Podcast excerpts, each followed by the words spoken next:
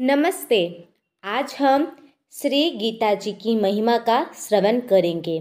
चलिए शुरुआत करते हैं। वास्तव में श्रीमद् भगवद गीता का महात्मय वाणी द्वारा वर्णन करने के लिए किसी की भी सामर्थ्य नहीं है, क्योंकि यह एक परम रहस्यमय ग्रंथ है। इसमें संपूर्ण वेदों का सार सार संग्रह किया गया है। इसकी संस्कृत इतनी सुंदर और सरल है कि थोड़ा अभ्यास करने से मनुष्य उसको सहज ही समझ सकता है। परंतु इसका आशय इतना गंभीर है कि आजीवन निरंतर अभ्यास करते रहने पर भी उसका अंत नहीं आता। प्रतिदिन नए नए भाव उत्पन्न होते रहते हैं। इससे यह सदैव नवीन बना रहता है। एवं एकाग्रचित्र होकर श्रद्धा, भक्ति सहित विचार करने से इसके पद पद में परम रहस्य भरा हुआ प्रत्यक्ष प्रतीत होता है। भगवान की गुण, प्रभाव और मर्म का वर्णन जिस प्रकार इस गीता शास्त्र में किया गया है, वैसा अन्य ग्रंथों में मिलना कठिन है, क्योंकि प्राय ग्रंथों में कुछ न कुछ सांसारिक विषय मिला रहता है। भगवान ने श्रीमद् भगवत गीता रूप एक ऐसा अनुपम में शास्त्र कहा है, जिसमें एक भी शब्द सदुपदेश खाली नहीं है। श्री वेद व्यास जी ने महाभारत में गीता जी का वर्णन करने के उपरांत कहा है, गीता सुगीता करने योग्य है, अर्थात श्री गीता जी को भली प्रकार पढ़कर, अर्थ और भाव सहित अंतकरण में धारण कर लेना मुख्य कर्तव्य है, जो कि स्वयं पद्मनाभ भगवान श्री विष्णु के मुखारविंद से निकली हुई है। फिर अन्य शास्त्रों के विस्तार से क्या प्रयोजन है? स्वयं श्री भगवान ने भी इसका महात्म्य का वर्णन किया है। इस गीता शास्त्र में मनुष्य मात्र का अधिकार है। चाहे वह किसी भी वर्ण आश्रम में स्थित हो, परंतु भगवान में श्रद्धालु और भक्ति युक्त अवश्य होना चाहिए, क्योंकि भगवान ने अपने भक्तों में ही इसका प्रचार करने के लिए आज्ञा दी है। तथा यह भी कहा है कि स्त्री, वैश्य, शूद्र और पाप योनि भी मेरी परायण होकर परम गति को प्राप्त होते हैं। अपने अपने स्वाभाविक कर्मों द्वारा मेरी पूजा करके मनुष्य परम सिद्धि को प्राप्त होते हैं। इन सब पर विचार करने से यही ज्ञात होता है कि परमात्मा की प्राप्ति में सभी का अधिकार है, परंतु उक्त विषय के मर्म को ना समझने के कारण बहुत से मनुष्य जिन्होंने श्री गीता जी का केवल नाम मात्र ही सुना है कह दिया करते हैं कि गीता तो केवल सन्यासियों के लिए ही है।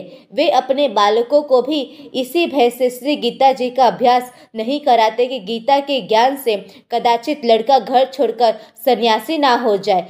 किंतु उनको विचार करना चाहिए कि मोह के कारण छात्र धर्म से विमुख होकर भिक्षा के अन्न से निर्वाह करने के लिए तैयार हुए अर्जुन ने जिस परम रहस्य में गीता के उपदेश से आजीवन गृहस्थ में रहकर अपने कर्तव्य का पालन किया उस गीता शास्त्र का यह उल्टा परिणाम किस प्रकार हो सकता है? अत्यव कल्याण की इच्छा वाले मनुष्य को उचित है कि मोह का त्याग कर अतिशय श्रद्धा भक्ति पूर्वक अपने बालकों को अर्थ और भाव के सहित श्री गीता जी का अध्ययन कराएँ एवं स्वयं भी इसका पठन और मनन करते हुए भगवान की आज्ञानुसार साधन करने में तत्पर हो जाए।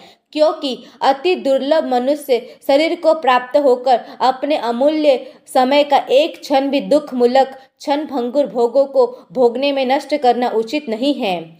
श्री गीता जी में भगवान ने अपनी प्राप्ति के लिए मुख्य दो मार्ग बतलाए हैं। एक सांख्य योग्य, दूसरा कर्म योग्य। संपूर्ण पदार्थ मृग तृष्णा की जल की भांति अथवा स्वप्न की सृष्टि के सदृश मायामय होने से माया के कार्य रूप संपूर्ण गुण ही गुणों में वर्तते हैं। ऐसे समझकर मन, इंद्रियों और शरीर द्वारा होने वाले संपूर्ण कर्मों में कर्तापन के अभिमान से रहित होना तथा सर्वव्यापी सचिदानंदगन परमात्मा के स्वरूप में एक ही भाव से नित्य स्थित रहते हुए एक सचिदानंदगन वासुदेव के सिवाय अन्य किसी के भी होनेपन का भाव ना रहना, यह तो सांख्य योग का साधन है।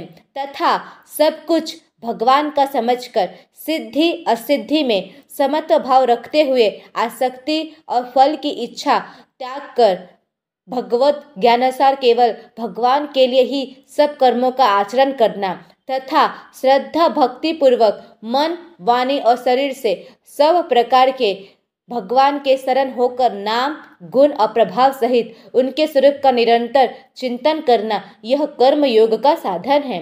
उक्त दोनों साधनों का परिणाम एक होने के कारण वे वास्तव में अभिन्न माने गए हैं। परंतु साधन काल में अधिकारी भेद से दोनों का भेद होने के कारण दोनों मार्ग भिन्न भिन्न बतलाए गए हैं। इसलिए एक पुरुष दोनों मार्गों द्वारा एक काल में नहीं चल सकता। जैसे श्री गाजीपुर जानने के लिए दो मार्ग होते हुए भी एक मनुष्य दोनों मार्गों द्वारा एक काल में नहीं जा सकता।